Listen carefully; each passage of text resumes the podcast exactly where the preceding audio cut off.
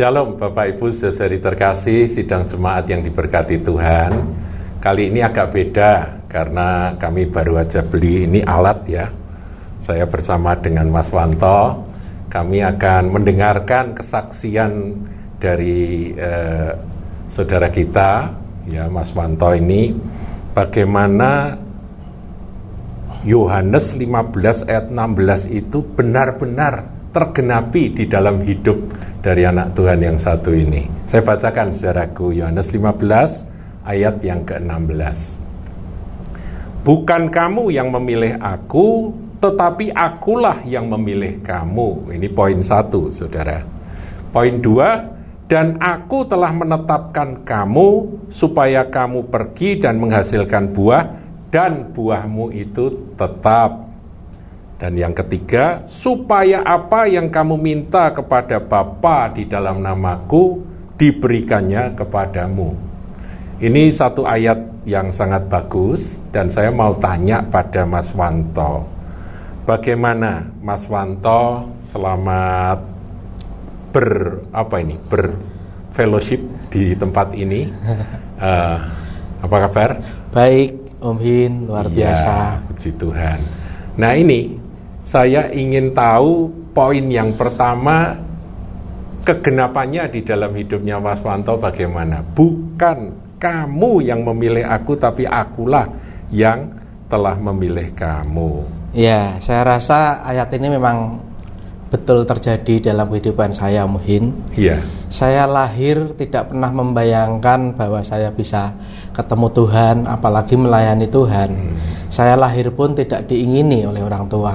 Oh gitu ya. Berbagai cara, upaya untuk menggugurkan saya selama di kandungan itu mewujudkan atau menceritakan bahwa seorang ibu dan ayah itu tidak menghendaki saya lahir. Oh gitu. Tapi ternyata Tuhan beda, Tuhan lain yang tidak pernah saya cari, tidak pernah saya minta, bahkan saya tidak tahu siapa itu Tuhan. Ternyata Tuhan mengizinkan saya hidup. Hmm. Kira-kira seperti itu latar belakangnya Umin. Oh. Bukan keluarga Kristen ya Mas Wanto? Bukan, keluarga saya lebih kecenderung Kristen sih Kristen tapi lebih ke arah kejawen Om Hin. Kejawen ya. Iya betul. Jadi anu ngilmu-ngilmu. Iya gitu betul. Ya. Ibadah ya ibadah, berdoa ya berdoa, tapi lebih kental ke tradisi. Tradisi. Betul.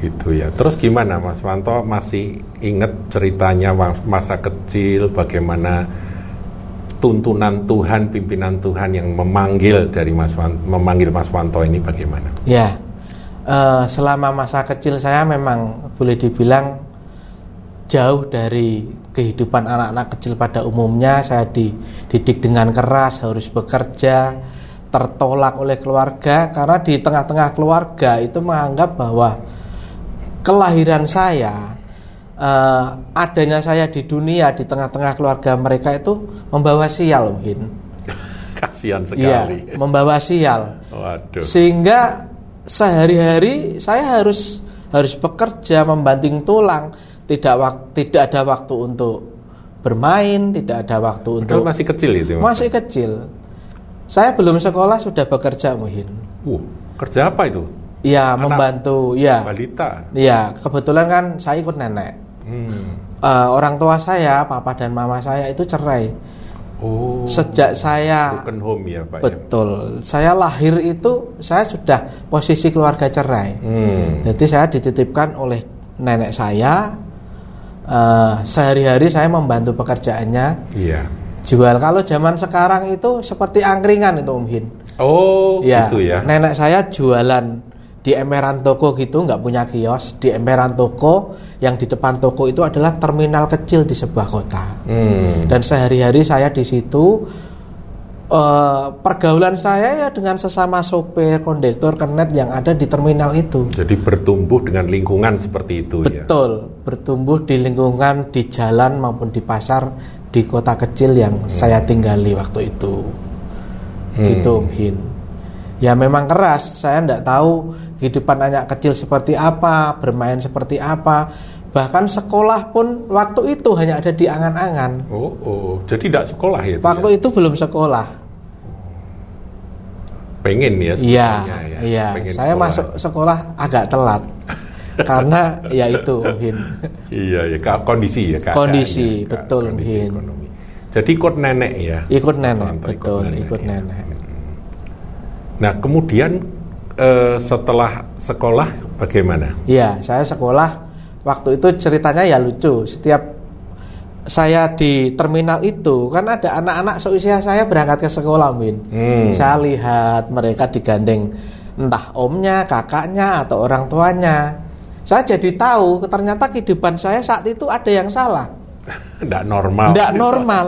Kok saya tidak bisa seperti itu gitu. Iya, ya, iya. ya berjalan sewajarnya saya ngomong kepada nenek Oh gitu ya. kok kenapa kok saya tidak sekolah tidak bisa seperti mereka dari dari titik itu akhirnya saya dimasukkan ke TK Om Hin Oh, nenek Kira-kira yang masuk. kan? nenek yang masukkan ya didaftarkan ya istilah Jawanya ya dicul kayak gitu Oh. berangkat ya berangkat sendiri pulang ya pulang sendiri nanti pulang sekolah bekerja lagi Hmm, bantu nenek. bantu nenek gitu Jualan itu ya. dasar. jualan dasar ya nasi-nasi gitu Om Hin di terminal Nah, terus kok Mas Wanto bisa kenal Tuhan itu bagaimana? Nah, ini ceritanya Om Hin. Dari kecil, saya tidak tahu saya itu agamanya apa, tidak tahu. Terus terang tidak tahu. Yang saya tahu, eh, orang tua saya, papa saya, sejak saya kecil, predikatnya itu adalah seorang paranormal, Om Hin. Oh, oh. Dari cerita nenek, cerita tetangga, oh papamu tuh papa yang luar biasa. Luar biasa dalam tanda kutip. Seperti dukun. Iya gitu betul, ya. jadi kagumi. Jadi saya sendiri tidak tahu Tuhan seperti apa. Saya mencoba mencari-cari dan kebetulan saat itu yang ada di sekeliling saya waktu itu adalah eh, kepercayaan saudara tiri. Oh, iya iya. Ja- iya. ja- sejak itu saya menganut agamanya mereka. Oh, Begitu, Umi. Ya karena lingkungan ya. Karena lingkungan yang ada saat itu ya kepercayaan itu. Hmm. yang saya itu anggap sampai usia berapa itu Mas Wanto? Itu saya mulai sampai lulus SD kali ya. Oh. Lulus SD Mengikuti agama itu, mengikuti ya. agama itu menginjak SMP seperti seperti biasalah ada penginjil, ada pelayan Tuhan yang men- Hmm. mencoba mendekati. Saya mulai kenal Tuhan waktu itu. Hmm. Kenal Tuhan Yesus, tapi tetap ritual saya, kebiasaan saya tetap saya ikut masih kebiasaan yang lama. Oh, jadi dua gitu. Iya betul. Kalau minggu diajak ke gereja, ya ayo. Nanti ada ibadah lain, ya ayo. Eh, yang anak kecil ya. Nah, ya enggak tahu Om Hin ya. Iya, iya. Karena yang ada di pikiran saya waktu itu, semakin banyak saya punya Tuhan, semakin membuat saya hidup lebih baik. Hmm. Karena satu Iya, Tuhan iya, aja bisa membuat baik, apalagi lebih dari satu. Anu ya, apa? Gitu. Satu agama Betul Hin. itu sudah baik, dua agama pasti Lebih, lebih, baik. itu Logika. iya dan itu eh, Iya, iya, natural pemikiran saya waktu itu tuh Ah, seperti betul, itu betul, betul. Nah, terus Itu. bagaimana kelanjutannya sampai pada titik di mana Nah, Mas Wanto bisa benar-benar tahu panggilan itu Nah, bagaimana? titik baliknya itu ketika saya lulus SMA eh, rencananya sih niat hati ingin me- merubah nasib Hmm. secara ekonomi Om Hin. Oh, oh. Saya beranikan diri ngomong sama nenek, sepertinya saya harus kuliah Hmm. dan ditentang Om Hin. Makan aja nggak punya, apalagi buat kuliah. Right. Nah, Mustahil saya coba gitu ya. hubungi saudara-saudara. Akhirnya, puji Tuhan, singkat cerita, mereka kumpulkan sejumlah dana Hmm. untuk membuat saya supaya bisa masuk ke perguruan tinggi. Oh, jadi di, di, disokong ya? Iya, betul. Dibantu oleh mereka-mereka ya? Mereka Ya. urunan gitu Ya, ya? saya tidak punya pikiran bahwa nantinya saya akan lulus atau wisuda. Target saya hanya ingin barangkali kalau saya jadi mahasiswa pemikiran saya akan berbeda. Hmm. Dan ternyata Tuhan mem- memakai perguruan tinggi tersebut untuk menangkap saya. Oh, jadi ada persekutuan doa di... Ada persekutuan doa. Oh, di... Ini sebelum sebelum persekutuan doa itu Him, Om Hin, eh, syarat wajib seorang mahasiswa baru harus mengikuti retret. Oh, aduh. Saya sendiri bingung. saya ini Kristen atau bukan Kristen Bingung ya? bingung saya harus ikut atau harus tidak dan ternyata memang hamba-hamba Tuhan waktu itu itu luar biasa merayu saya bahwa Hmm.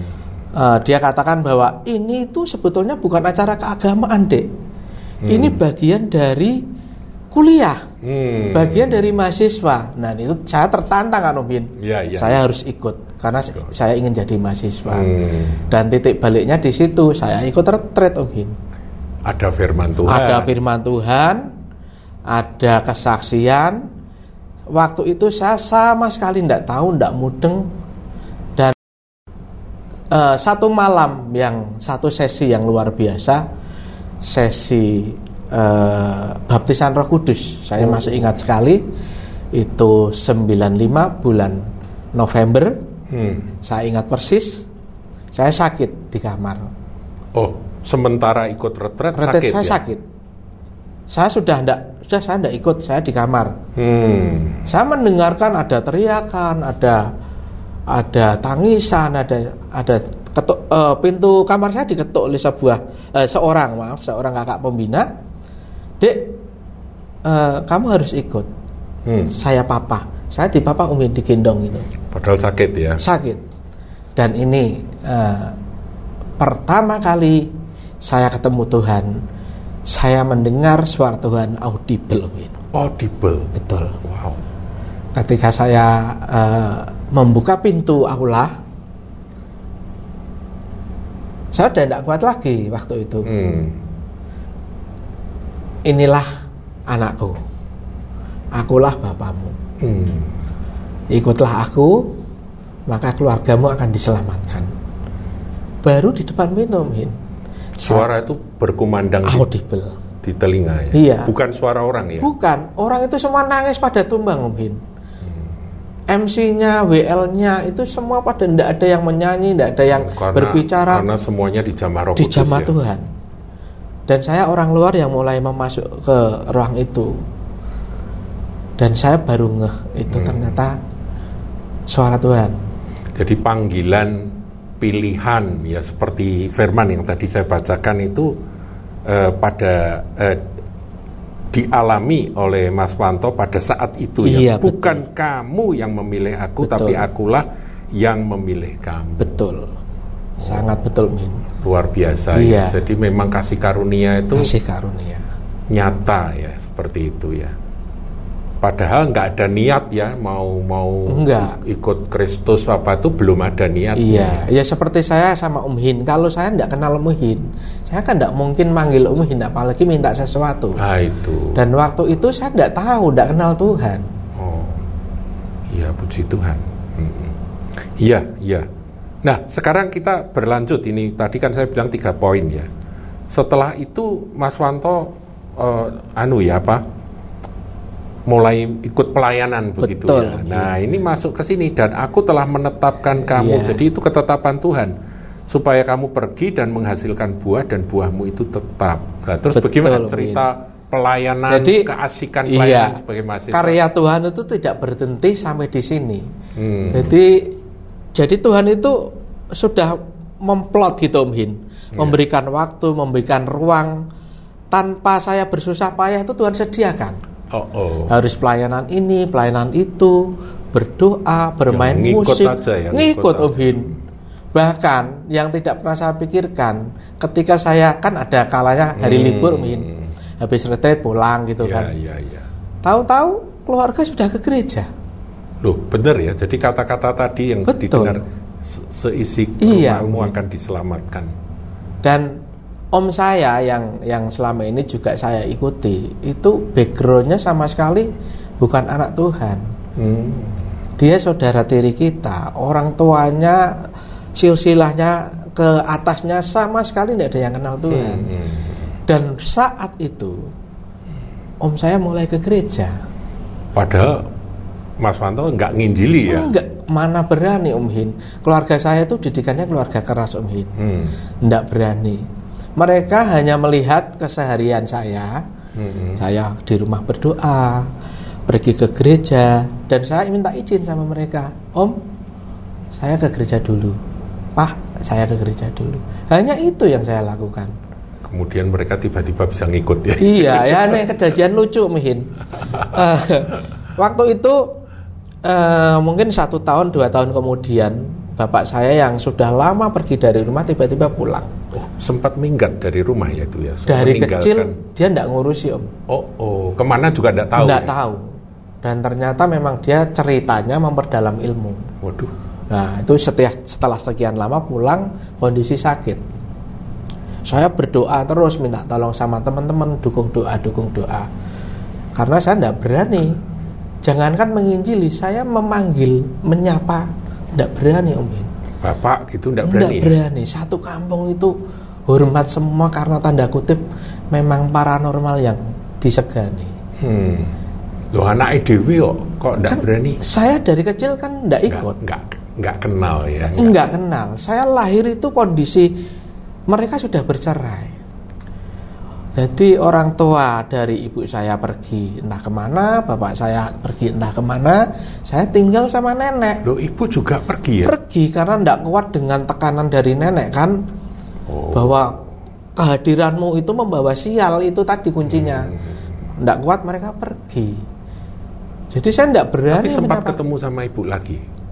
Saya ketemu ibu itu setelah sekian lama ya kurang lebih SMP SMA gitu kalau eh, Lebaran misalkan, Hmm. kalau Natal gitu ibu pulang. Hmm. Saya tahu ibu ternyata tinggal di Semarang itu set- justru setelah saya kuliah, Min. Oh, oh, tadinya enggak tahu di Enggak mana tahu, tahunya ya kalau liburan datang Hmm. ngasih uang. Cuma sehari pulang, enggak pernah nginep pulang. Hmm. Begitu, tinggalnya. Waduh.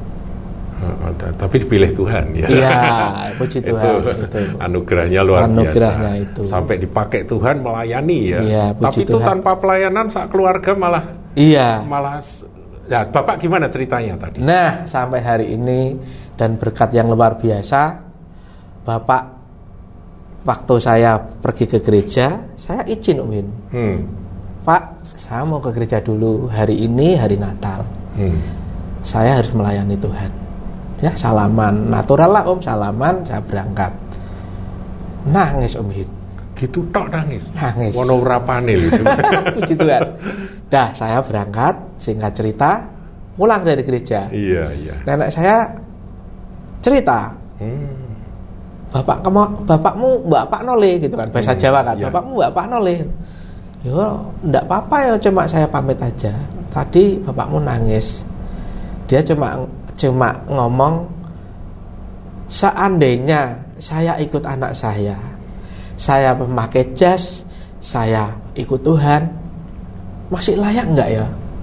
Ngomong sama nenek saya. Oh, jadi merasa berdosa ya dia ya. Betul, Min. Jadi orang-orang paranormal, orang-orang ilmu itu sajane itu ya tahu ya. Tahu, Min. Tahu siapa Yesus itu Betul, tahu, cuma dia betul, merasa betul. takut ya. Iya. Segan ya, apa merasa tidak layak itu Iya, ya? betul. Dan besoknya masuk rumah sakit. Hmm. Belum sempat ke gereja masuk rumah sakit dan di rumah sakit itu dari dasar aku masih layak enggak? Di rumah sakit itu Tuhan kerjakan mungkin. Wow. Pesan dari kakek saya, bapakmu ini enggak bisa meninggal. Karena punya ilmu. Terlalu banyak pegangannya, terlalu banyak isinya. Saya sudah enggak bisa apa-apa mungkin. Hmm. dan bapakmu ini bisa meninggal jika ilmunya itu diwariskan ke satu-satunya anak laki-laki. Mas Fanto. Saya mungkin. Nah, Walah ya repot nah ya. itu Repot itu. anak pertama dan laki-laki hanya saya, Aduh, aduh, aduh. nggak ada yang lain. Ah, ah. Nah, dan anehnya ternyata bapak saya itu sebelum hari hanya itu dia sudah berusaha sekian kali berpuluh-puluh kali untuk tanpa saya tanpa sepengetahuan saya mengirimkan atau memindah atau mentransfer ilmunya Iya. ke saya nggak bisa Oh, dia cerita ya? cerita nggak bisa Oh, ada Tuhan Yesus. iya nggak bisa sama sekali yang iya betul bisa, ya. Padahal harusnya untuk anak laki-laki pertama itu sudah men- Otomatis ya, otomatis, otomatis ya. otomatis menurun. Nah, sebelum dia meninggal itu harus di, Iya. diwariskan. ya. Nah, dan itu ketakutan saya. Ini bagaimana Tuhan? Bapak saya tidak bisa meninggal. Hmm. Dan Tuhan kerjakan. Malam itu di rumah sakit Tuhan lepaskan bapak saya. Tanpa ada yang mendoakan, tanpa ada yang menyentuh, Hmm. tanpa ada yang memberikan kelepasan. Hmm. Ilmunya keluar sendiri malam tengah malam di rumah sakit. Melalui mulutnya keluar busa kira-kira sejengkal dan itu nantinya yang akan masuk ke tubuh saya. Hmm, yang tidak bisa itu. Enggak bisa itu. Dan itu Yang yang menyaksikan siapa tuh Mas Fanto? ya? ada ada ada ada saudara-saudara saya toh. Ada eh, apa? Tante saya Hmm. sama om saya gitu. Dia keluar dari itu dari mulutnya sejengkal Busa ya. busa, busa tapi seperti tongkat gitu, Min. Sud. Sud gitu terus biuk gitu terus menutupi mukanya. Sudah pulang dengan damai. Waduh. Luar biasa. Nah, eh, Bapak Ibu, tadi kan ada poin yang ketiga ya. Ini disingkat-singkat ini kisahnya Mas Wanto ya. Kalau mau komplit nanti bisa langsung. Eh, tapi saya minta yang ketiga ini loh, supaya apa yang kamu minta kepada Bapak dalam namaku diberikannya kepadamu. Ada kesaksian apa? Nih? ini luar biasa ya. Kalau boleh dibilang ini hadiah. Hadiah. hadiah dari Tuhan yang tadi keluarga saya mulai satu persatu Hmm. eh, menemukan Tuhan. Oh, itu sudah hadiah luar biasa. Wah, hadiah luar biasa. Tidak pernah saya pikirkan. Keluarga saya dipulihkan baik dari ekonomi, Hmm. pekerjaan maupun saya puji Tuhan kuliah bisa lulus. Oh. dan tiba waktunya seusia saya kan yang namanya waktu itu kan pengen jodoh ya Uhin Oh, ya gitu sudah ya. selayaknya mahasiswa kan Mm-mm. pacaran sana mulai naksir kita berdoa saya minta sama Tuhan Oh, Tuhan, pasangan hidup. betul Tuhan su- saya sudah dibawa sejauh ini Hmm. sampai di titik ini terus ketok eh kok kurang pas kalau Hmm. tidak punya pendamping saya mulai berdoa sama Tuhan Hmm. dan dijawab dari beberapa hamba Tuhan yang cukup dekat sama saya waktu itu ada dua hamba Tuhan Iya. yang menubuatkan yang satu bahwa jodoh sudah disediakan Tuhan dan ini adalah anak pelayan Tuhan Hmm. yang kedua kalimatnya juga sama bahwa kamu harus bertekun dan berdoa bersama istrimu kamu akan melayani Tuhan Hmm. kira-kira seperti itu Oh iya. dan Om Hin tahu juga Bapak Ibu tahu saya sudah dipertemukan dengan istri yang luar biasa itu bukan saya yang mencari tapi Tuhan yang kasih Wow.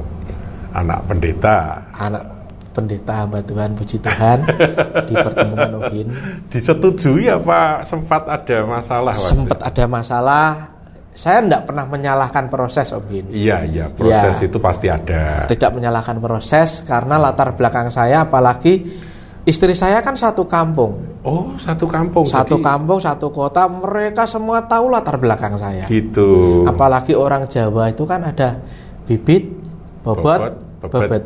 Dan ketiganya saya tidak punya ada bibitnya bibit Roh Kudus. Puji Tuhan.